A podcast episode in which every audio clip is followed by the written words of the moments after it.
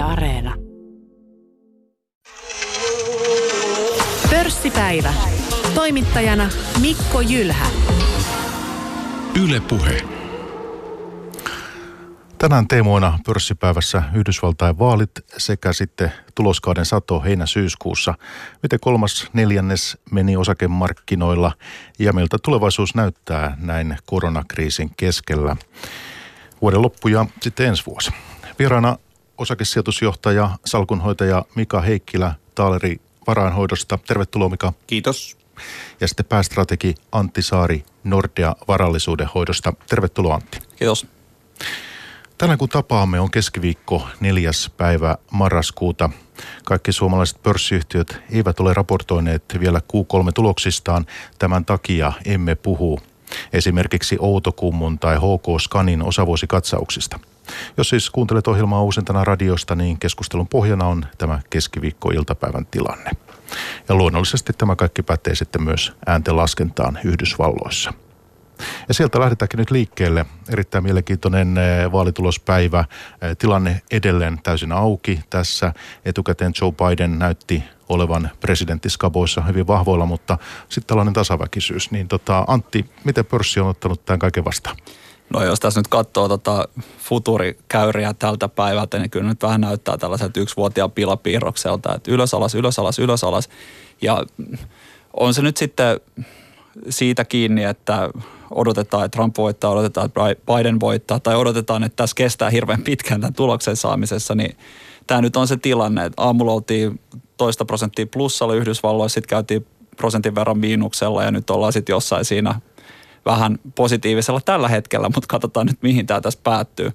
Että sinänsä ei hirveän yllättävää, että meni tiukoille, että vaikka kyselytiedustelut nyt näytti siltä, että Biden olisi vahvoilla, niin kyllä tässä kuitenkin oli muiden tekijöiden puolesta sit syytä epäillä, että tämä saattaa mennä tiukemmaksi ainakin kuin mitä ne osoittaa.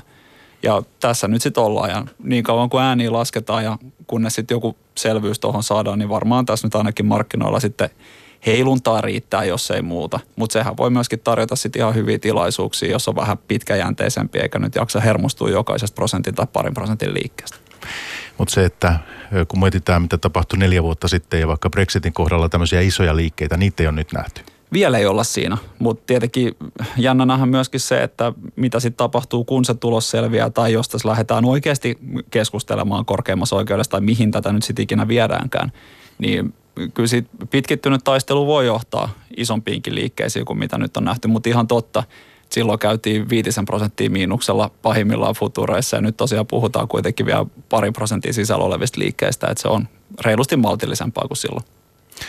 Noin Antti, entäs sitten Mika, mikä sinun ensireaktiota tästä tilanteesta?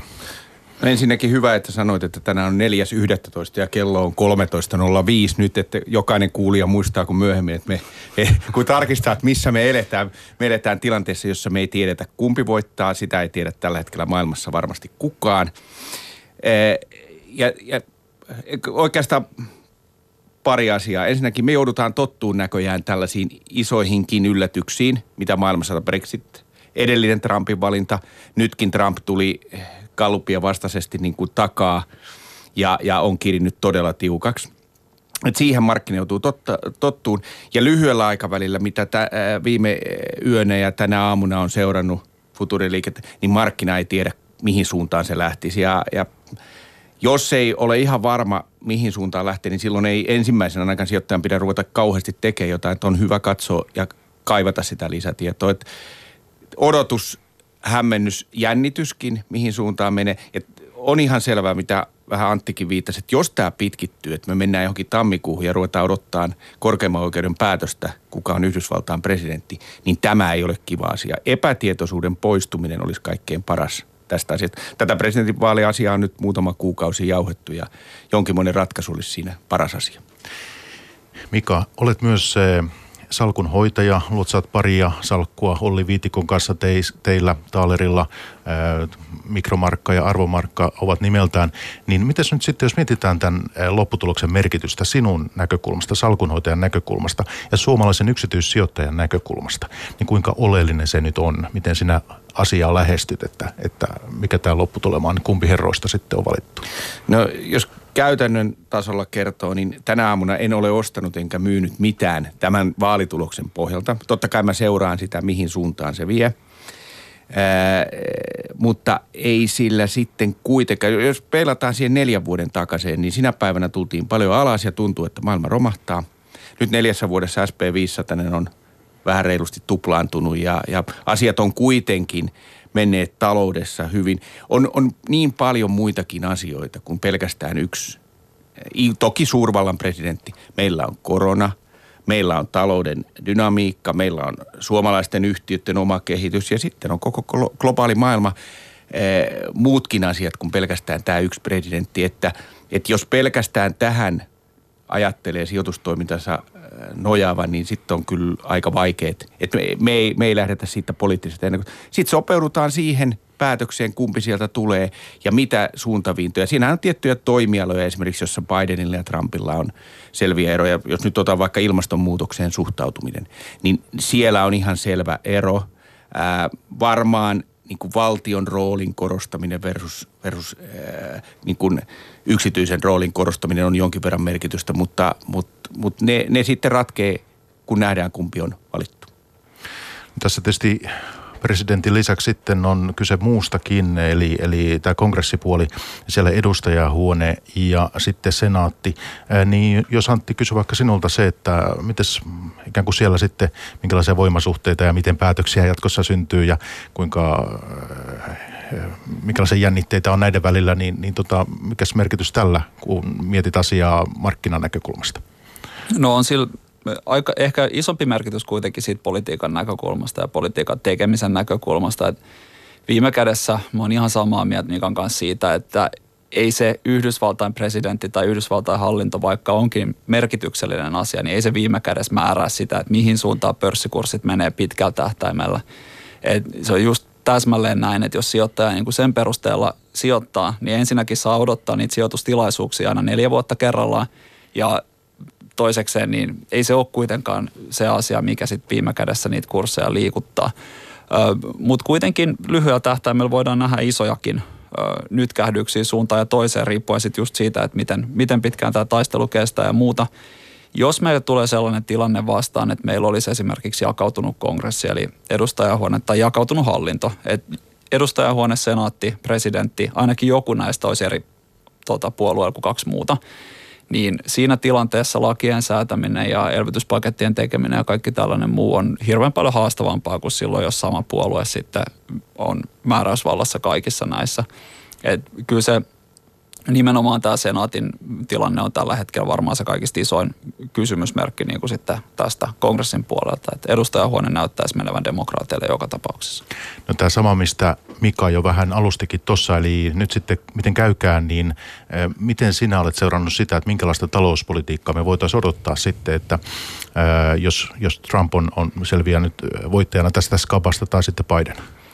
No tämä on vähän ehkä, että jos Trump selviää, niin enemmän samaa. Sitten varmaan nämä samat trendit, mitkä tässä nyt on viimeiset neljä vuotta toiminut, niin toimii jatkossakin jossain määrin. Ja kyllähän se nyt olisi markkinoille kuitenkin viime kädessä hyvä asia. Että se, mikä tietenkin siinä on sitten kääntöpuolella on se, että luultavasti Biden ja varsinkin demokraattihallinto olisi alttiimpi elvyttämään isommalla kädellä tässä nyt niin kuin tämän koronakriisin yli – mikä sitten saattaa, tai sillä saattaa olla isompia vaikutuksia viime kädessä kuin sitten sillä verotuskysymyksellä, mikä sitten tulee myöhemmin vastaan. Ja itse asiassa kun me ollaan katsottu näitä veroasioita, niin ei se, vaikka totta kai niin kuin verotus vaikuttaa yritysten tuloksiin ja sitä kautta niin kuin niiden arvoon, niin ei se kurssiliikkeisiin ihan hirveästi vaikuta, että mikä se yhteisöveroprosentti Yhdysvalloissa kulloinkin on. Taas tullaan siihen samaan juttuun, että ensinnäkin – niin suhdannekäänteet on paljon merkityksellisempiä ja toisekseen niin se on aina monien tekijöiden yhteis- tai summa.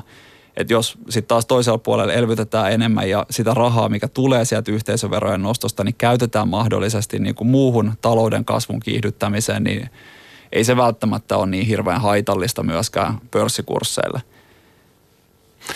No haluatko tässä vaiheessa, mikä nostaa vielä tuosta Yhdysvaltain tilanteesta jotain erityistä vaaleista? Ehkä, ehkä se sijoittajan näkökulma on se, että kun me saadaan se ratkaisu, tiedetään, niin sen jälkeen on sitten niin kuin niiden toimenpiteiden aika. Jos se on Trump, niin me ollaan nyt neljä vuotta nähty, että on arvaamattomuuden aikaa eräällä tavalla. Siis liikkeet on paljon arvaamattomampia, ne, ne tulee ehkä impulsiivisempi, ne ei, ole, ne ei ole sillä tavalla pitkään suunniteltu ja perinteisen diplomatian mukaan tehty. Samalla siellä myös haastetaan Eurooppaa, Kiinaa aika voimakkaasti – Bidenin ajasta meille ei ole kokemusta, mutta noin kuin lähtökohtaisesti voisi ajatella, että palataan sellaisen politiikan tekoon, joka on niin kuin ennustettavampaa ja ne tavat tehdä sitä on niin kuin sillä tavalla ennustettavampia. Toki esimerkiksi Kiinan ja Yhdysvaltain suhteet tuskin tulee muuttuun kovin paljon, on siellä kumpi vaan. Mutta Euroopan näkökulmasta niin, niin voisi ajatella, että Biden palauttaisi kumppanuuden enemmän kuin mitä Trump on nyt tehnyt viime aikoina. Ja tämä on ehkä se, että sitten aletaan tekemään niitä toimenpiteitä, kun me nähdään kumpi suunta. Kyllä siinä, kyllä siinä tiettyjä valintoja joutuu väkisinkin tekemään näiden kahden ää, presidentin välillä. Jatketaan toki tämän lähetyksen aikana, aikana, pörssipäivän aikana. Voidaan puhua lisää tuosta Yhdysvaltain tilanteesta ja katsotaan siellä vähän lukuja, että miten, miten tilanne etenee sen mukaan, mitä me nyt tässä tunnin aikana ehditään. Mutta, mutta vaikka tässä nyt kaikkea valmiiksi saataiskaan tässä tunnissa, mutta se, että mainitsit Mika tuon Kiinan tuossa ja otetaan se nyt tässä vaiheessa mukaan keskusteluun, koska siellähän siis tämä hetkinen tämä kommunistisen puolueen keskuskomitea on ollut koolla. Oli muutama päivän koolla tuossa ja, ja sorvasivat suuntaviivoja sitten Kiinan eh, seuraavaksi viisivuotissuunnitelmaksi. Ja, ja siinä on tiettyjä äh, sitten tavoitteita lausuttiin ääneen tiedotustilaisuudessa, niin miten te olette tätä seurannut? Kuitenkin hyvin keskeinen myös talouden globaali asia. Joo, ja ehkä voisi sanoa, että jopa keskeisempi jossain määrin kuin Yhdysvaltain politiikka sen takia, että Kiinassa kun päätökset tehdään, niin niitä asioita sitten aletaan tekemään hyvin pian sen jälkeen. Yhdysvalloissa on sitten kuitenkin huomattavasti vankemmat instituutiot ja kaikki muut, jotka niin kuin estää tällaisten yksinvaltaisten päätösten tekemisen. Eli siellä niin kuin kaikki suuntaviivat ja retoriikka on varmaan paljon isommassa roolissa kuin sit Kiinassa niin kuin enemmän sit vaan tehdään, kun päätöksiä tehdään. Ja ehkä niin kuin siinä voisi vois nostaa tämän kasvutavoitteen poistamisen sieltä ö, suunnitelmasta, mikä markkinan näkökulmasta, niin mä sanoisin, että mä oon ehkä jopa vähän yllättynyt, että siihen ei reagoitu sen suuremmin. Meidän pääekonomisti Tuuli Koivu odotti, että se sieltä poistuisi ja no näin, näin, näin kävi, että hänen ennusteensa toteutui, mutta mä olin tosiaan niin kuin vähän yllättynyt, että markkina ei ollut siitä ton kiinnostuneempi että aikaisemmin nämä Kiinan kasvuluvut, niin niitä on seurattu kyllä niin kuin hyvin suurennuslasilla. Mutta nyt selkeästi on hyväksytty ehkä se, että sielläkin niin vähitellen täytyy kasvun hidastua. Ja ehkä tällainen niin kuin hallittu systeemi on kuitenkin parempi kuin sellainen, että sanotaan, että 6,5 prosenttia tästä ikuisuuteen ja sitten ne luvut vaan toteutetaan keinolla millä hyvänsä ja ehkä siinä sitten uskottavuuskin kärsii. No siis tähän mennessä kuultujen tietojen pohjalta Kiina aikoo jatkossa keskittyä kotimaisen kysynnän vahvistamiseen, talouskasvun laadun tukemiseen ja teknologia-omavaraisuuteen. Niin kysyn tästä, talouskasvun laadun tukeminen. Mitä tällä tarkoitetaan? Se varmaan pyritään kotimaista kysyntää nimenomaan sitä kotimaista taloutta vahvistamaan sille, että Kiinan talous ei olisi niin riippuvainen investoinneista ja viennistä kuin mitä se on ollut tähän asti.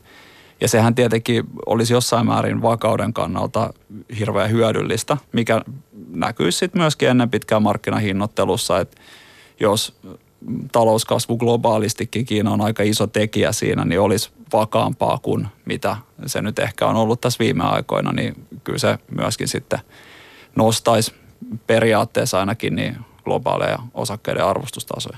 Mutta se on nimenomaan tämä viittaa tähän kotimaiseen kysyntään. Kyllä. Entäs Mika, millä silmin ja mielin niin, olet seurannut tätä Kiinan, Kiinan tota, uutta, uusia suunnitelmia?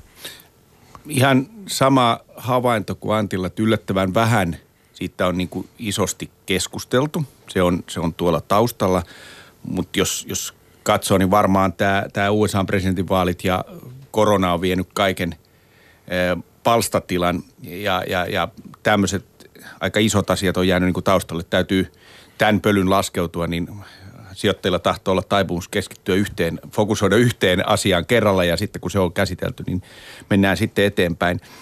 on selvää, että Kiinan talous on kasvanut niin merkittävästi tällä vuosituhannella 20 vuoden aikana, että ne luvut alkaa olla niin isoja, että ei voi enää odottaa semmoista prosentuaalista kasvua, mitä se on ollut. Ja siinä mielessä on, on niin kuin loogista, että he poistaa sen aika kovan kasvutavoitteen, joka siellä on ollut. Ja, ja mitä se laadullinen sitten tarkoittaa, niin äh, voisi äkkiä ajatella, että esimerkiksi palvelusektorin nostamista, joka on siis kotimarkkinasektori, ja Kiina on ollut maailman vientiveturi viimeiset 20 vuotta, ja siellä on jo äh, rannikolla sellaisia alueita, että se ei ole enää kilpailukykyistä, ne siirtyy sinne joko sisämaahan tai johonkin muihin maihin, ja, ja tämän vientikoneen niin kuin enemmänkin kotimarkkinatyydyttäminen, samalla lisäarvon tuottamisen kasvattaminen äh, viittaa siihen teknologiseen – omavaraisuuteen, niin sitä kautta tuodaan lisäarvoa. Ja tällä voi olla val- paljon vaikutusta vaikka suomalaisyhtiölle. Ajatellaan nyt Nokia ensimmäisenä tulee mieleen. Kun puhutaan teknologisesta omavaraisuudesta 5G-verkoissa, niin, niin, niin on ilman muuta, että liipataan tässä. Ja, ja kun Kiina jotain päättää, kun se on yksipuoluejärjestelmä, niin se, se johtojärjestelmä on aika selkeä. Se ajetaan alas asti isoilla päätöksillä – toisin kuin lännessä, jossa kuluttaja ensin päättää ja sitten lähdetään niin kuin alhaalta ylöspäin, siellä tullaan ylhäältä alaspäin. Onko ne päätökset aina oikein menneitä tai kohdistuu resurssit oikein, niin siitä voi olla montaa mieltä. Mutta usein, kun sitä laivaa käännetään, niin se on, se on näyttänyt, että, että se myös, myös sitten kääntyy. Ehkä kolmantena asiana vielä nostasin sen, että, että et, en muista oliko se tässä viisivuotissuunnitelma, mutta se, se taisi olla pidemmässä, että Kiina sitoutuu myöskin siihen, että he rupeavat vähentämään päästöjä. Ja, ja, ja toivottavasti se sitoutuneisuus on ihan oikeasti kirjattu sinne toimenpiteiden tasolle, koska sitä me kaivataan, että EU ei ole se, joka vetää tätä ilmastonmuutosvankkuria, ja vaan me tarvitaan Kiina mukaan, jonka päästöt on koko ajan kasvanut. Ja, ja Kiinalla on iso mahdollisuus muuttaa tässä – omalla, omalla politiikallansa päästöjä merkittävästi vähemmäksi. Tähän voisi heittää vielä lisänä, että itse asiassa tämä päästökeskustelu on aika mielenkiintoinen siltä kantilta, että Yhdysvallathan vetäytyi tästä Pariisin ilmastosopimuksesta käytännössä niin kuin Trumpin ensimmäisiä tekoja suurin piirtein vallassa ollessaan. Siitä huolimatta monet osavaltiot Yhdysvalloissa on itse asiassa tehnyt paljon asioita, jotka vie sitä niin kuin maan todellista tilannetta hyvin pitkälti siihen suuntaan. Kiinassa kun tehdään tällainen päätös, niin, niin se koskee sitten muuten koko maata. Kun sitten taas Yhdysvalloissa, niin siellä osavaltioilla on myöskin hirveästi vaikutusvaltaa. Eli siinä mielessä niin tämä voi jo pelkästään tämä yksi yksittäinen päätös olla ihan huomattavasti merkittävämpi kuin se, mitä Yhdysvaltain vaaleista saadaan. Mites Antti osaat kertoa meille tuosta eh, Kiinan eh, taloustilanteesta tuoreista luvuista, koska siellähän ymmärtääkseni pandemian jo aika takana ainakin toistaiseksi, niin että ovat päässeet siitä eroon. No ainakin talous on kasvanut sen pandemian yli ja ilmeisesti nyt Kiinassa edelleenkin nämä uudet tota, tartuntamäärät tai ainakin raportoidut tartuntamäärät, niin ei ole lähtenyt mitenkään erityisesti kasvuun. Itse asiassa tämä koskee aika laajalti Aasiaa ja sitä aluetta, mikä on hirveän hyvä asia sitten taas tämän niin globaalin teollisuuden tuotantoketjujen kannalta, koska Aasia on ihan keskeinen niissä. Ja nyt jos me verrataan tätä, kun tässä on nyt jonkin aikaa oltu huolissaan tästä Euroopan toisesta aallosta, Euroopassa kuitenkin teollisuus vetää edelleen hämmästyttävän hyvin jopa. Yhdysvalloissa ihan sama juttu. Ja yksi tekijä, mikä tähän saattaa helposti vaikuttaa, on se, että keväällä meillä oli käytännössä koko maailma kiinni. Ja se alkoi sieltä Aasiasta, mikä on siis niin kuin sanottu niin ihan keskeinen näissä teollisuuden tuotantoketjuissa. Nyt se, se linkki tavallaan toimii koko ajan, eli tavallaan niin kuin tavaran toimittajat on koko ajan toiminnassa – ja sitten taas toisaalta tässä on tätä niin kuin selkeästi kulutusta siirtynyt palveluista tavaroihin, joka hyödyttää nimenomaan teollisuutta. Ja sitä kautta niin voi hyvin olla, että tämä jää huomattavasti maltillisemmaksi tämä syksyn tai talven koronahermoilu niin kuin markkinoiden näkökulmasta kuin mitä se oli sitten keväällä. Hyvä kuuntelija, meillä on menossa pörssipäivä täällä Yle puheessa. Antti Saari Nordeasta vieraana päästrategi – Nordea varallisuuden hoidosta ja sitten osakesijoitusjohtaja, salkunhoitaja Mika Heikkilä Taaleri varainhoidosta. Voitaisiin, toki jatketaan näistä vielä, mutta ot, ottaa nyt mukaan tämä tulokulma, eli tuloskausi. eikö niin? Koska senkin takia me tänään ollaan koolla, ei pelkästään, pelkästään Yhdysvaltain vaalien takia. Niin eh, Mika, sinä varmaan osaat meille kertoa tähän kärkeen, että miltä se kaikki, tämä heinä, heinä-syyskuu, niin näyttää Helsingin pörssin perspektiivistä.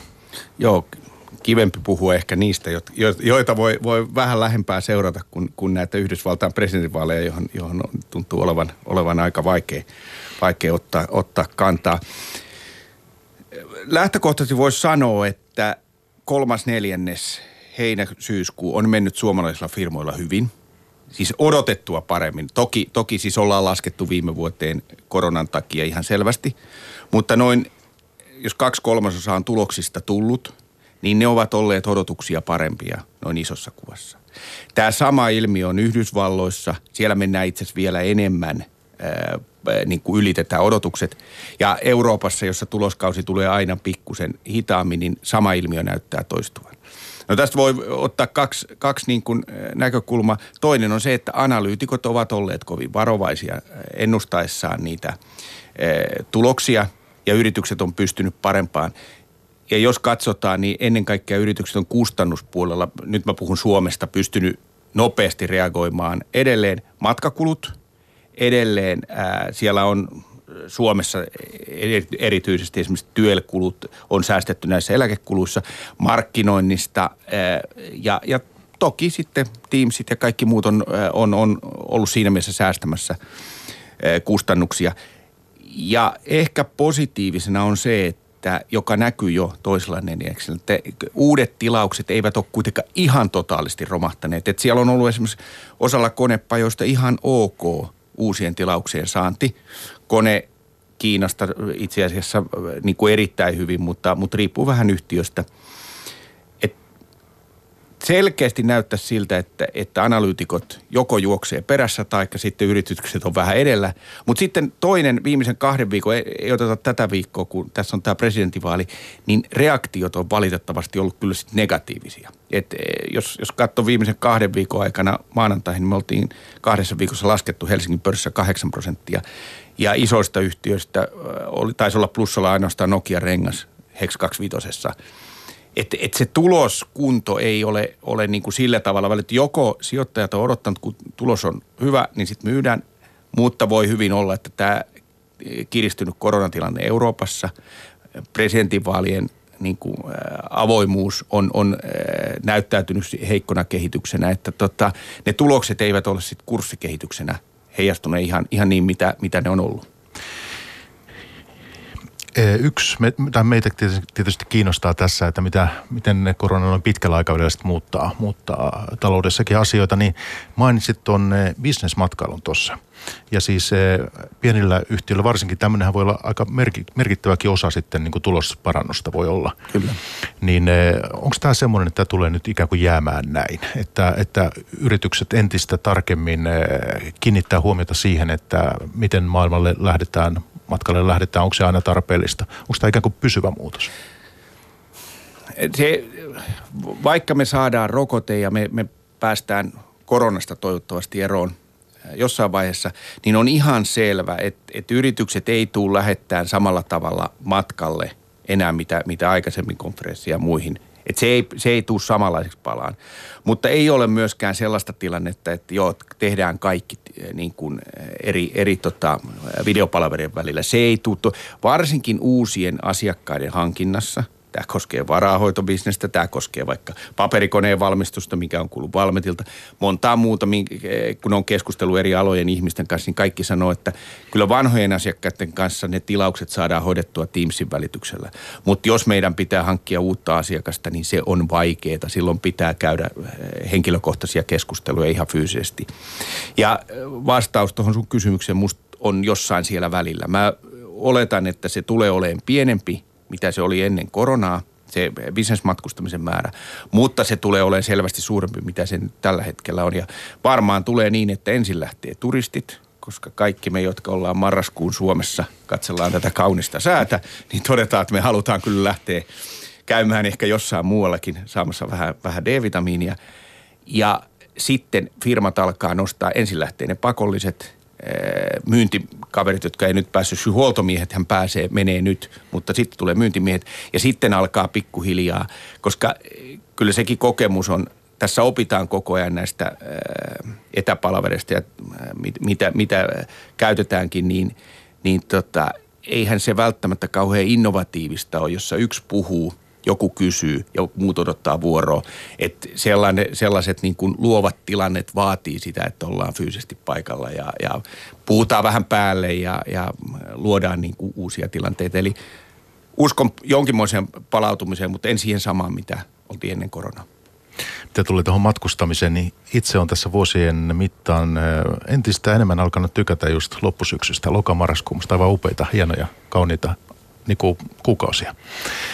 Joo, ja tänä niin. syksynä me se kaikki saadaan siitä kyllä varmasti no niin. nauttia, kyllä. Tämä on ollut upea syksy, onneksi niin. Niin kuin oli viime kevätkin. Niin se, että tota, nostaisi pari highlightia sieltä, Mika. Mikä oli semmoinen, että tietysti on niitä hyviä laatuyhtiöitä niin kuin Kone, niin tota, heillä on menestystä totuttukin odottamaan ikään kuin, mutta että mikä on semmoisia myönteisiä, myönteisiä yllättäjiä, että olisi uskonut? Nokia renkaat tulee ensimmäisenä mieleen. Autokauppa on käynyt jo pari vuotta Euroopassa tosi heikosti, siis uusautokauppa. Rengasvalmistajilla on kova kilpailu ja sinne on mennyt kapasiteettia varastoa. Nokia renkaat pystyy yllättävän hyvin saamaan Q3 niin kuin liikettä. Ää, sitten tuolta pienemmästä päästä ei voi kuin ihailla edelleen aikoinaan Nokiasta myydyn ohjelmistoyhtiö kuuteen menestystä. Siis siinä on yhtiö, joka näyttää globaalisti pystyvän kasvattaan todella hyvin käyttäjä ää, niin kuin kuntaansa. Se on vielä niin kuin avoin arkkitehtuuri. Se toimii monella eri, eri niin kuin sektorilla. Musta hienoja yhtiöitä, että Suomesta tulee tämän tyyppisiä niin kuin, ää, yhtiöitä.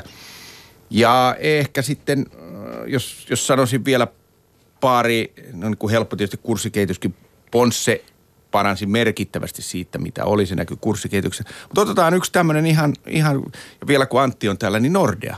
Eh, paljon parjattu ja, ja, ja, ja sanottu, että ei pankkitoiminnasta ei tule mitään. Tämä oli neljäs neljännes jo, jos suunta on koko ajan oikea. Topline kasvaa, ää, kulut tulee alas. Se menee juuri sillä janalla, kun itse asiassa johto on vuosi sitten puhunut. Eli mun mielestä niin kuin, suunta on oikea ja, ja ehkä tämmöiset neljä, neljä nyt tuli ensimmäisenä mieleen. Onko sinulla luottoa sitten, että, että tuota, tämä Nordean hyvä tuloskunto jatkuu? Mun mielestä kun ne tietyt asiat, mistä ne rakentuu, niin, niin, niin voi hyvin olla. Nordea kärsii osakkeena siitä, että se on pankkisektoria ja se on eurooppalaista pankkisektoria. Että se, ei, se ei pääse eroon siitä, että Italiassa ja, ja, ja Etelä-Euroopassa on pankit siellä, missä on, koska amerikkalaisen sijoittajan silmin niin eurooppalainen pankkisektori ei ole kovin kiinnostava. Mutta niissä on ihan eri pankkeja. Kun mä katson sitä suomalaisin silmin, niin Nordea on ihan eri kuin vaikka italialaiset tai espanjalaiset pankit. Mutta, mutta se ei auta. Mun rahastoni on sen verran pieni, että se, se, on, se on tuuleen huutamista, että se näkyisi niin kuin kurssissa. Mutta et, tässä on se hyvä puoli, että kun yhtiö parantaa, sen tulos tulee paremmaksi. Sillä on varaa jakaa se tämän vuoden viranomaisten suosituksen takana oleva osinko, niin kyllä se ennemmin tai myöhemmin näkyy myös siellä arvossa. Ja, ja arvostustaso on tullut selvästi alemmas. Ja onko tämä osingon maksu, onko se nyt kielto sit, tai suositus virallisesti, niin eikö se ole vuoden loppuun vai? Se on vuoden loppuun tällä hetkellä ja se on suositus, mutta pankkitoimialalla on aina, aina se käytäntö, että jos viranomainen jotain suosittaa, niin sitä kannattaa kuunnella ennen kuin siitä tulee sitten käsky. Että. No onko sinulla sellainen käsitys, että se myös, että suositus voisi päättyä sitten vuodenvaihteessa vai onko realistista ajatella, että sitä jatketaan? Mun mielestä viranomaisten ei, no vaikea ottaa kantaa, mutta uskoisin, että se, se päättyy, koska tässä on se ongelma, että osa pankeista, pohjoismaiset pankit, on hyvässä kunnossa, niillä on vakavaraisuutta ja taas Etelä-Euroopassa tilanne on vähän päinvastoin. Jos koronatilanne menisi merkittävästi huonompaa, niin voi olla, että viranomaiset sanoisivat edelleen, tässähän kerätään puskuria pankeille eh, koronakriisin takia, että jos tulee iso luottotappioaalto, että ne ei vaan tuu sitten veronmaksajien syliin. Ja, ja tämä on viranomaisten ihan, ihan loogista toimintaa, mutta jos tilanne säilyy sellaisena kuin tähän syksyn, että luottotappiot ei ole kasvanut merkittävästi ja puskuria on, niin niillä hyvillä pankeilla pitäisi olla oikeus jakaa myös omistajille. Muutenhan se johtaa siihen, että kohta ei kukaan halua omistaa, jos ei koskaan mitään, mitään rahaa saa sieltä takaisin. Tämä sama ilmiö on ollut Aktia, on kertonut siitä, että et Tämä koskee pohjoismaista pankkisektoria nimenomaan. Tosiaan muistutuksena vielä, että tänään kun me tässä keskustelemme on eh, marraskuun neljäs päivä ja keskiviikko-iltapäivä. Eh, päivän tulosjulkustajia ovat muun muassa nyt sitten Raisio ja sitten siellä on hetkinen, siellä on Sitikon, eikö niin? Joo. Eli kuluttajapuolta tuossa, niin eh, kauppakeskukset varmaan semmoisia kovasti ollaan oltu tässä huolissaan, että miten niille kanssa käy ja muuta, mutta miten tämmöisen näistä tuloksista, niin mitä kommentteja? Tämän päivän aamutuloksista Sitikon ylitti odotukset, siis taas täytyy muistaa, että kaikkia me odotetaan, että jos olet kauppakeskusomistaja, niin ei ole voinut mennä kovin hyvin. Oli kuitenkin 94 vai 95 prosenttia kerätty vuokrista, eli suurin osa oli saatu kasaan.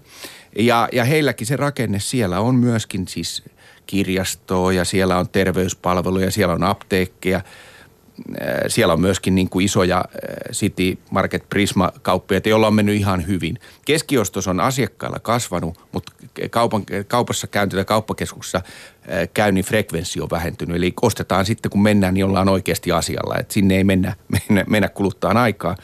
Ja se oli, se oli sinänsä odotuksia jonkin verran parempia kurssinäkin olevan muutaman prosenttiyksikön ylöspäin tänään.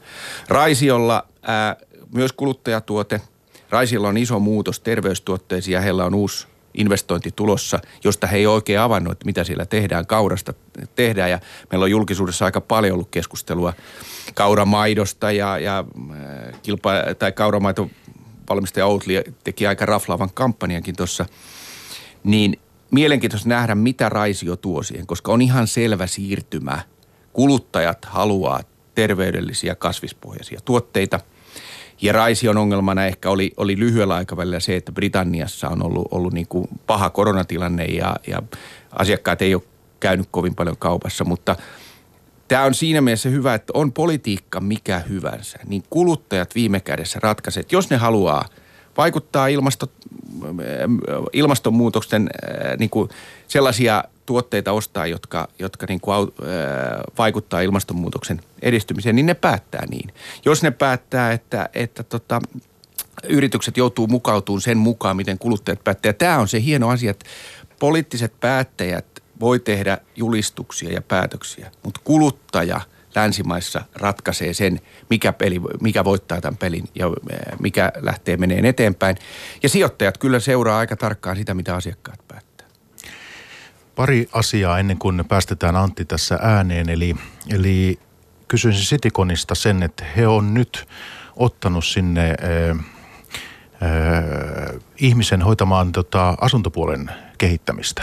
Tässä toukokuussa tai joskus yhtiö palkkasi tämmöisen uuden ihmisen siihen tehtävään. Onko se asuntokehitysjohtaja tai joku tämmöinen. Mutta se, näetkö, että asunnoista voisi tulla – Eh, kauppakeskusten yhteyteen rakennettavista asunnoista voisi tulla Citiconille merkittävää liiketoimintaa? Se oli raportissa mainittu mielenkiintoista. On, kun he on ostanut isoja, Suomessa iso omena Espoossa on, on niin kuin varmaan heidän yksittäinen isoin omistus. Niin kun he on ostanut koko tämän ostoskeskuksen alueen, niin he on havainnut, että heillä on itse asiassa syntynyt tässä samassa rakennusoikeutta – tai siellä voi olla jo asuntoja tai siellä voi olla jotain toimistotiloja, joita voidaan muuttaa asunnoiksi. Ja he on ruvennut tätä kautta hakea lisäarvoa siihen, että hetkinen ei tehdäkään kaupalle lisää tilaa, vaan rakennetaan tähän asuntoja tai myydään niitä. Ja sieltä on itse asiassa se oli mainittu siinä osavuosikatsauksessa ihan merkittävä summa – mahdollisesti eh, löydettäviä hankkeita ja tähän tulee niin kuin ihan ekstrana. Tämä on vähän tämmöinen niin kuin arvosijoittajan unelma, että kukaan ei ole arvottanut niitä miksikään ja sitten yhtäkkiä löydetäänkin äh, merkittävä summa äh, niin kuin arvoa niistä, että pystytään tekemään asunto, asuntoja vanhojen kauppakeskusten kylkeen. Mä en ole ihan varma, että onko se siirtymässä asuntovuokrausbisnekseen vai onko niin, että he rakennuttaja gründaa sen asunto tai asuntokiinteistön siihen kylkeen. Musta se strategia ei ole vielä niin, että, että he on varsinainen asuntojen vuokraa, vaan kyllä että kauppakeskuksen kehittäminen on edelleen se ykkösasia heillä.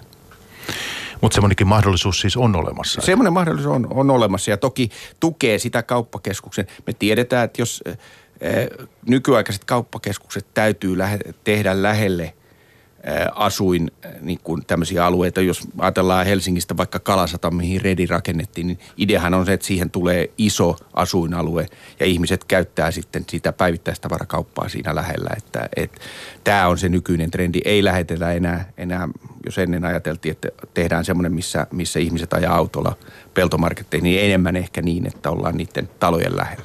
Ja sitten toinen, että tuosta Raisiosta ja tehdasinvestointi, niin aika paljon, aika kauan ollaan ikään kuin heiltä saatu odottaa sitä uutta. Kyllä, kyllä. Et yhtiö on aika hitaasti minun mielestäni. Heillä, heillä on iso kassa ja he on etsinyt koko ajan vähän ostettavaa, mutta hinnathan ei ole kaikki haluaisi ostaa terveellisiä tuotteita. Eli voisin kuvitella, että hinnat ei ole kovin halpoja.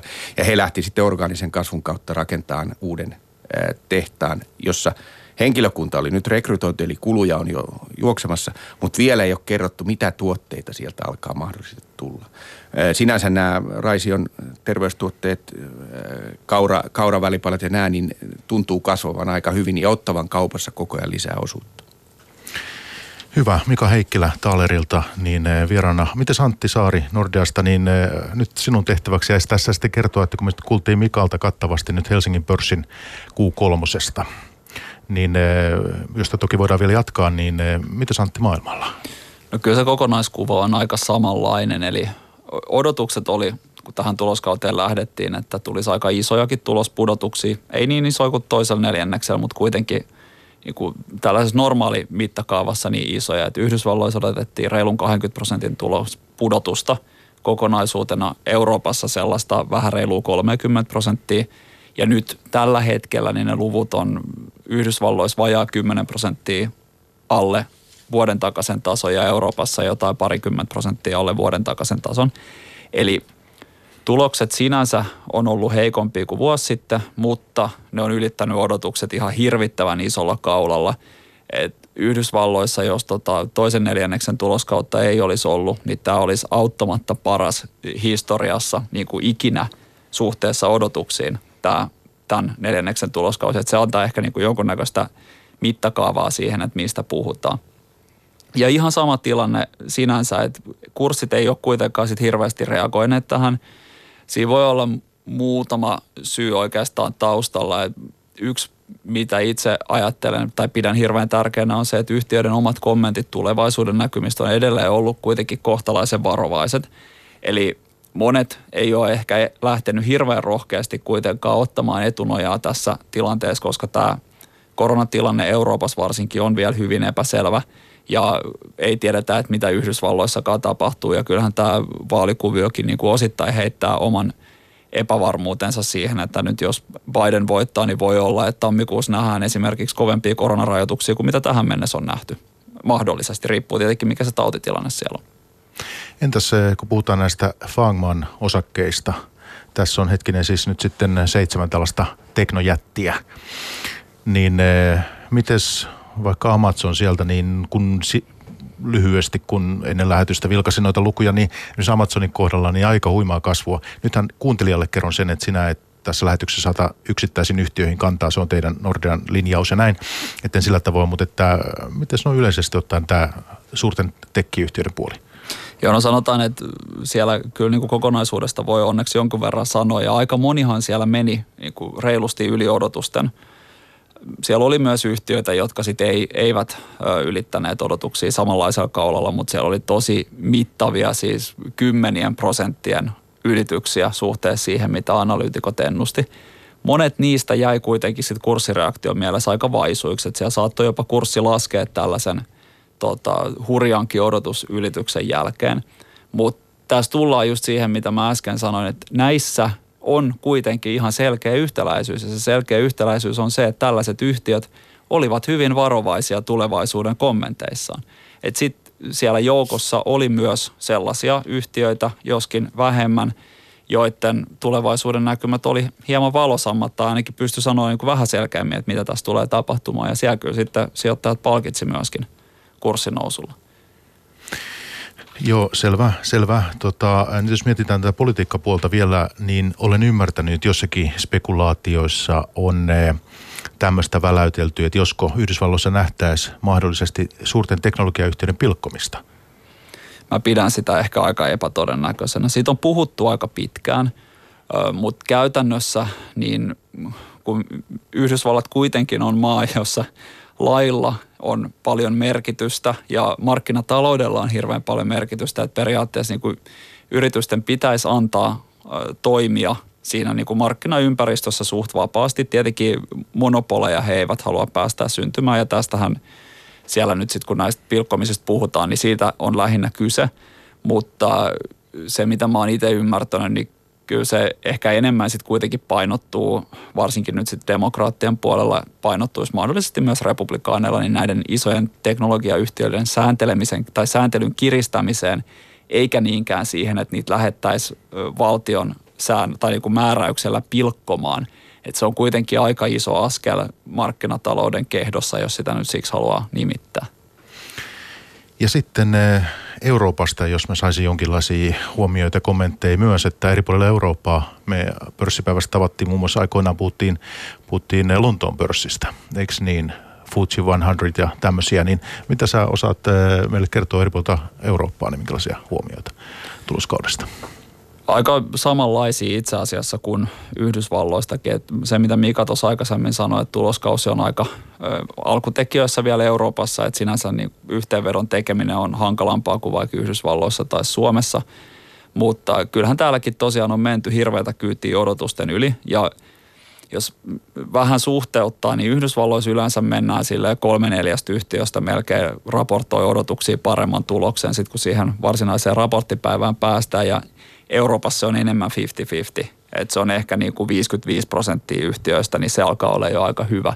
Ja täälläkin on menty sellaista kaksi, kolmesta, kolme, neljästä yhtiöstä suurin piirtein odotuksia parempi. Eli kyllä tämäkin eurooppalainenkin tuloskausi on ollut hirvittävän hyvä suhteessa siis odotuksiin. Sitten taas tuloskasvu on ollut tällä hetkellä tota, odotetaan sellaista 20 prosentin tiputusta vielä vuoden takaisin ja koko Euroopan mittakaavassa. Että kyllä tässä niinku kuromista vielä riittää ja varmaan neljäs neljännes niin näyttää kyllä monen varsinkin manner-eurooppalaisen yhtiön kannalta niin aika haastavalta tai sellaisen yhtiön kannalta, joka myy paljon tavaroita tuo Manner-Euroopassa ja Briteissä.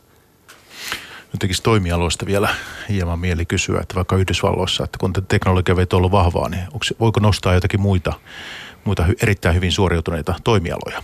No kulutustavarat ja palvelut, vähän sama itse asiassa, mihin tota, Mikakin viittasi tuossa aikaisemmin yhden suomalaisyhtiön osalta, niin tota, Pohjois-Amerikassa ja itse asiassa myöskin Euroopassa taas kerran, että niin kuin aika toistuvia juttuja tai siinä mielessä niin kuin globaalisti hyvin johdonmukaisia juttuja. Kulutustavarat ja palvelut, teollisuus on ollut sellaisia niin kuin selkeästi odotuksia vahvempia. Ää, teknologia on ollut Euroopassa suhteessa odotuksiin vahvempaa kuin Yhdysvalloissa. Johtuu enemmän ehkä siitä, että Yhdysvalloissa oli odotuksetkin jo aika korkealla. Ja sitten terveydenhuolto on semmoinen, ja myöskin sitten nämä päivittäistavarat, jotka on pärjännyt muuten vaan niin kuin hyvin tässä tilanteessa, kun ne pärjää aika hyvin tilanteessa kuin tilanteessa.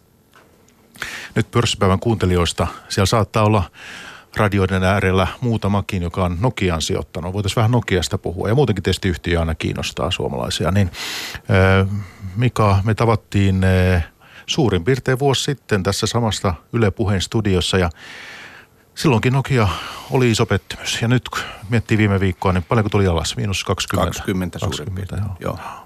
Tota, ennen kuin mä aloitan Nokiasta, niin sanon tuohon, kun puhuttiin näistä fangeista ja pilkkooko amerikkalaiset, niin, niin, niin se äh, viittaa vähän siihen meidän alku, äh, ekala, tai aikaisemmin puhuttusta Kiinasta, niin tässähän on iso teknologinen taistelu pikkuhiljaa nousemassa. Siis amerikkalaiset fangyhtiöt, jotka hallitsee alustoillaan paljon globaali, globaalisti yhtiöistä. Kiinalaiset, jotka eivät ole päästäneet omille markkinoille, siis ne, ne estää – turisti saa hotellissa käyttää äh, Googlea, mutta, mutta tavallinen kansa ei saa ja siellä on omat yhtiöt. Ja, ja Eurooppa tässä välissä, jossa meillä ei oikein tahdo olla mitään. Ja nyt, äh, jos meillä on ollut yksi tämmöinen alustatalous, joka on ollut tuolla äh, business to business puolella, se on Sappi ja se antoi tulosvaroituksen, jossa he muokkaa rakennetta ja kurssi tuli alas varmaan 25 prosenttia. Niin, niin, niin tämä Euroopan väli näyttää vähän haastavalta. Ja siitä mä pääsen Nokiaan, että lyödään niin kuin lisää, lisää tuhkaa päälle. Jos, jos Nokian tilanteesta lähtisi katsoa, niin lainaan Juho Kusti Paasikive, joka sanoi, että tosiasioiden tunnustaminen on viisauden alku.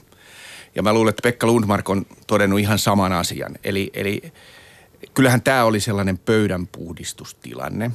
Eli, eli se organisaatio siinä vaiheessa, kun Alcatel Lucent on hankittu – ja, ja se ajatus, että myydään kokonaisvaltainen paketti operaattoreille, joka sanoo, että me ei haluta muuten jäädä yhden teknologiatoimittajan vangiksi.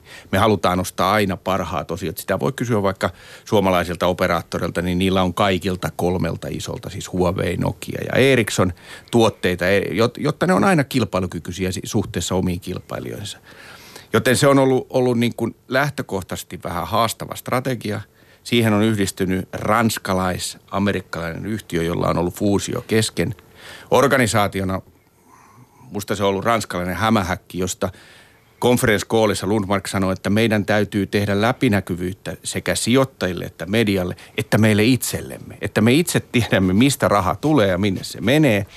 Ja nyt äh, tehdään vähän tälleen niin kuin suomalaisittain linjaorganisaatio, jossa kaikki tietää, kuka on ylempänä. Täytyy toivoa, että se vastuullinen tietää, mitä tekee, mutta silloin syntyy vastuut. Syntyy, tiedetään, mihin raha menee ja mistä se tulee.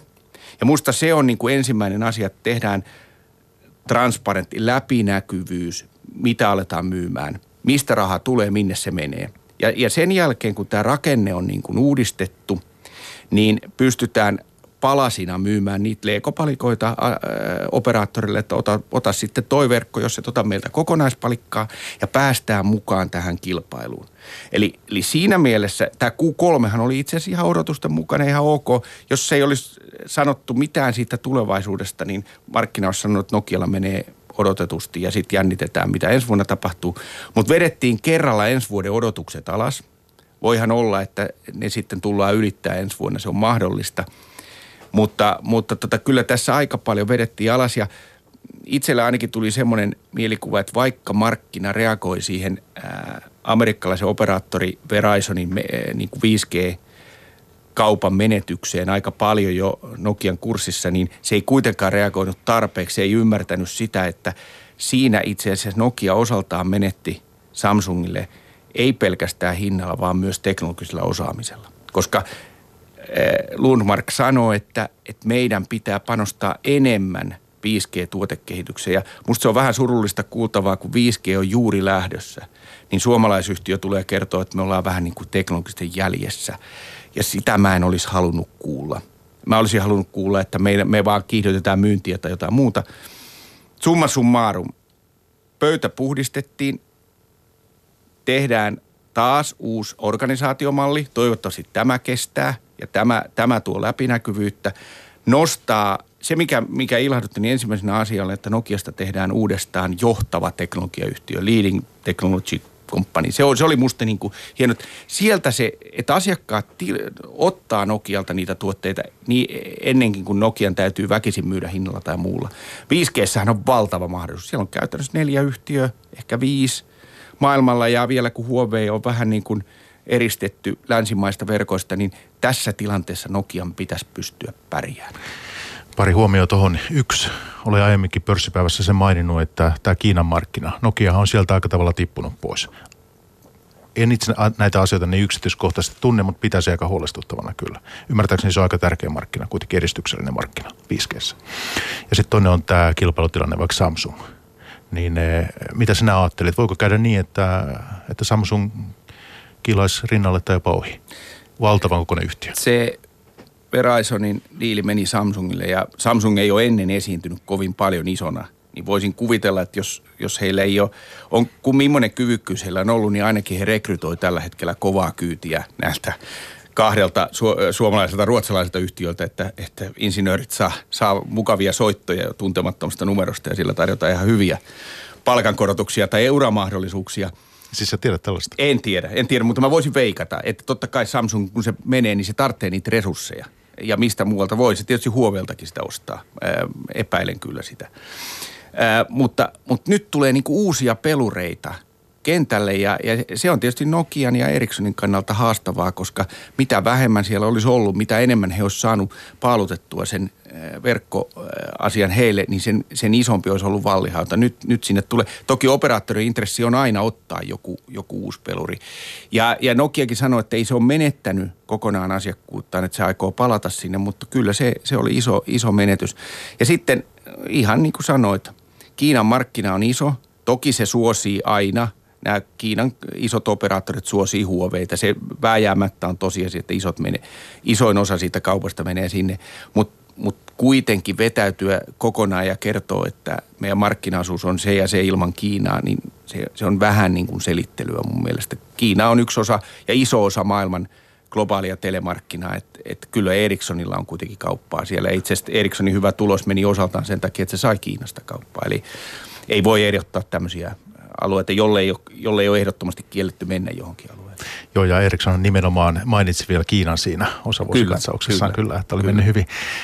No tota, mä kysyn Wärtsilästä vielä, Mika, sinulta. Meillä on tässä sen verran aikaa, mutta, mutta Antti, nämä teknologiateemat. Tässähän käydään tällaista titanien taistoa, siis äh, nyt 5G-teknologiasta ja, ja kaikesta tästä. Ja puhuttiin vähän tuosta Kiinan tulevasta viisivuotissuunnitelmasta, jossa teknologia myös niin keskeisessä osassa teknologia omavaraisuus, niin miten sinä päästrategina lähdet, niin kuin, tulet mukaan näihin teemoihin ja miten niitä katsot? No kyllähän se on iso, iso tekijä sinänsä globaalissa markkinassakin. Yhdysvalloissa reilu viidesosa jo pörssistä niin markkina-arvon mielessä on teknologiayhtiöitä.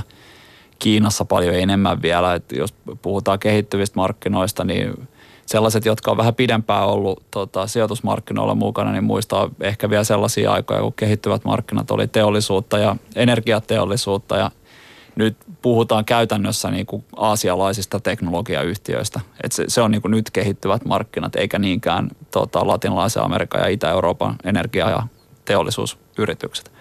Et siinä, niin kuin, siinä on tapahtunut ihan hirveän iso muutos ja se totta kai näkyy – se näkyy alueellisesti ja nyt sitten tietenkin riippuu just siitä, että miten, miten nämä Kiinan omat politiikkajutut menee, että sa, saavatko he siellä, nyt he yrittää rakentaa tällaista niin mikrosiru-omavaraisuutta ennen pitkää, että he ei olisi enää riippuvaisia yhdysvaltalaisista patenteista. Tämä, tämä on yksi tämän, tota, Trumpin kauppasodan aikaansaannoksia.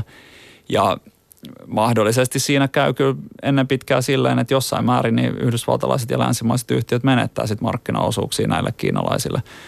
Meidän näkökulmasta on ehkä enemmän sellainen, että siellä kannattaa olla vähän mukana, mutta niin kuin mihinkään tällaiseen megatrendiin ei yleensä kannata lähteä niin kuin koko sijoitussalkun voimilla, koska siinä on hirveän iso riski sit siitä, että sit se meneekin jostain syystä pieleen. Ehkä arvostus oli liian korkea. Joku voi sanoa, että tällä hetkellä teknologiayhtiöiden arvostukset on aika korkealla tasolla. Itse suhtaudun ehkä vähän skeptisemmin siihen, että kuitenkin korkotaso on nyt niin hirvittävän matala, että yritykset, jotka tekee hyvää tulosta ja kohtalaisen vakaata vielä tulosta tällaisessa maailmassa, niin ehkä niiden arvostusten pitääkin olla pikkusen korkeammalla kuin yleensä. Mutta yhtä kaikki, niin e, ei ole sellainen asia, ylipäätään niin kuin ei, ei ikinä suositella menemään mihinkään yhteen, yhden jutun perässä hirveän isolla osuudella siitä omasta salkusta, koska siinä tosiaan se virheen mahdollisuus on sitten hirveän suuri. Mutta pitää tietenkin huomioida. Ja sitten viisi minuuttia aikaa, Mika, niin lyhyesti nopeasti otetaan Wärtsilää tähän loppuun, että nyt yhtiö on ollut vaikeuksissa aika pitkään jo tässä. Entinen laatuyhtiö, ehkä vieläkin laatuyhtiö, mm. mutta on kuitenkin laitettu vähän sen alle koriin. Näin on vähän käynyt, voisi sanoa ehkä. Tai en tiedä, onko alle korissa, mutta tota, arvosijoittajana sinä varmaan tiedät. No, arvosalkkuun se on ilmestynyt ainakin, sanotaan näin. Tota, joo, eh, valtava hieno tarina muutama vuosi sitten. Eh, silloin kurssikin heilu 8-19 euroa, eh, nyt, nyt 6-7 euroa. Ensin nämä voimalaitoksia, energiavoimalaitoksia, kaasuvoimalaitoksia, asiakkaat lykkäs tilauksia sen takia, että ne odotti, että tuleeko uusi akkuteknologia tai joku muu. Ja, ja se on niin kuin koko ajan jatkunut se lykkäys, eli, eli isot tilaukset odottaa tulemistaan. Sitten uupu laivamarkkinat ja viimeisempänä tuli korona, joka äh, pysäytti risteilijät satamiin, jolloin huoltokin tuli alaspäin. Et kyllä niin kuin vähän joka poskelta on tullut. Ja Wärtsilän Q3 oli kyllä positiivista se, että uudet tilaukset, se oli ensimmäinen rivi, mitä mä katsoin sieltä, että on, onko tilaukset niin kuin mennyt edelleen valtavasti alaspäin, ei ollut. Ne oli niin odotuksiin nähden itse asiassa pikkusen paremmat. Ja, ja kurssi ainakin pysyi paikallaan. Sen päivän, tuli, tuli vähän sitten muun markkinan mukana alaspäin, mutta edelleen on aika vahva uskomus siihen, että nämä voimalaitos, näitä säätövoimaa tarvitaan. Esimerkiksi Fortum on sanonut, että Saksaan tarvitaan, kun ydinvoima menee kiinni, niin siellä tarvitaan säätövoimaa, jolla, jolla eh, tuulivoima ei riitä siihen. Tai tuulivoima eh, ei säätele, koska se, silloin kun tuulee, niin sitä tulee, mutta, mutta jos ei tuule, niin ei tuu. Ja näitä kaasuvoimalaitoksia tarvitaan, jossa Wärtsilä on ihan erinomainen. Samoin sillä on osaamista laiva eh, nimenomaan näissä laivamoottoreissa – nimenomaan niissä ää, niin kuin puhdistavissa moottoreissa ja, ja sitten se huoltopuoli. Tämä voi olla iso murros ja, ja mä seuraisin niitä tilauksia, jos ensi vuonna tähän aikaan nähdään selvä kasvu niissä tilauksissa, niin kurssikin on ihan toisen näköinen. Uusi toimitusjohtaja on tulossa, omistus on, isoin omistaja taitaa olla ruotsalainen tällä hetkellä, että et osaamista siellä on, mutta täytyisi saada ne kaupat liikkeelle. Seuraan erittäin mielenkiinnolla tällä hetkellä. Mutta sen verran sinulla on luottamusta, että, että olette ostaneet. Joo, mutta varovasti vielä. Ei, ei ole kovin suuri, suurella painolla vielä. Taitaa olla joku ää, aikaisemmin. Siinä, siinä tuota, kesällä varmaan ostettiin yksi prosenttia, nyt on salkussa kaksi prosenttia. Et se ei ole vielä, vielä kuullut se salkun niin kuin peruskiviin, mutta pikkuhiljaa ollaan tässä, tässä otettu ainakin lisää siitä. Hyvä. Ja se, että kun nyt katson näitä lukuja Yhdysvalloista, niin mitä valmistaa ei tämän presidentinvaalin suhteen niin tämän tunnin aikana saatu, mutta tuota, hei lyhyt outlook. Meillä on kuu nelonen menossa, millä näyttää vaikka Antti ensi. No sanotaan, että tulosten osalta vähän epävarmaa ja ehkä epävarmempaa Euroopassa kuin Yhdysvalloissa. Et Yhdysvalloissa, jos toi sama tahti jatkuu, niin me voidaan päästä vielä vuoden takaisin tasoihin tulosmielessä. En nyt ennusta sitä vielä, mutta sanotaan, että jos tuolla kyydillä jatketaan, niin se ei ole kovin kaukana markkinoilla niin odotellaan nyt näitä vaalituloksia ja katsotaan sitten sen jälkeen, mutta niin kuin aikaisemminkin sanottu, niin sijoittajan kannattaa ennemmin suhtautua siihen siis pitkäjänteisen sijoittajan sillä tavalla, että tämä nyt on tätä hälinää, jos tulee isompia kurssilaskuja, niitä kannattaa todennäköisesti hyödyntää ostotilaisuuksina, koska kuitenkin pidemmällä tähtäimellä muut asiat määrää sitten sen markkinan suunnan. USA näyttää niin kuin talousmielessä edelleen erittäin vahvalta. Euroopalla on omia haasteita, ei, ei, ei niin vahvalta, mutta samaan aikaan, niin, ja meillä tämä koronatilanne tietysti lykkää, toimialoittain, niin teollisuus menee ihan ok. Siellä siis linjat toimii ja, ja tavara liikkuu. Palvelupuolella on totta kai vai, vaikeampaa. Ja sitten sijoittajan ää, ongelmana on se, että jos, jos tuntuu, että tämä on mennyt liian hyvin, niin myyn – tililtä et saa yhtään mitään. Se on taattu nollatuotto ja rahaa on. Meillä on 100 miljardia käyttelytilillä nollatuotolla. Et kyllä se sijoittaja sieltä, mun mielestä sieltä löytää ihan hyviä kohteita, mutta kuten Antti sanoi, pitkällä aikavälillä. Tänään pörssipäivässä vieraana osakesijoitusjohtaja, salkunhoitaja Mika Heikkilä Taaleri varainhoidosta ja sitten päästrategi Antti Saari Nordea varallisuuden hoidosta. Kiitos molemmille. Kiitos. Kiitos. Pörssipäivä. Toimittajana Mikko Jylhä. Yle Puhe.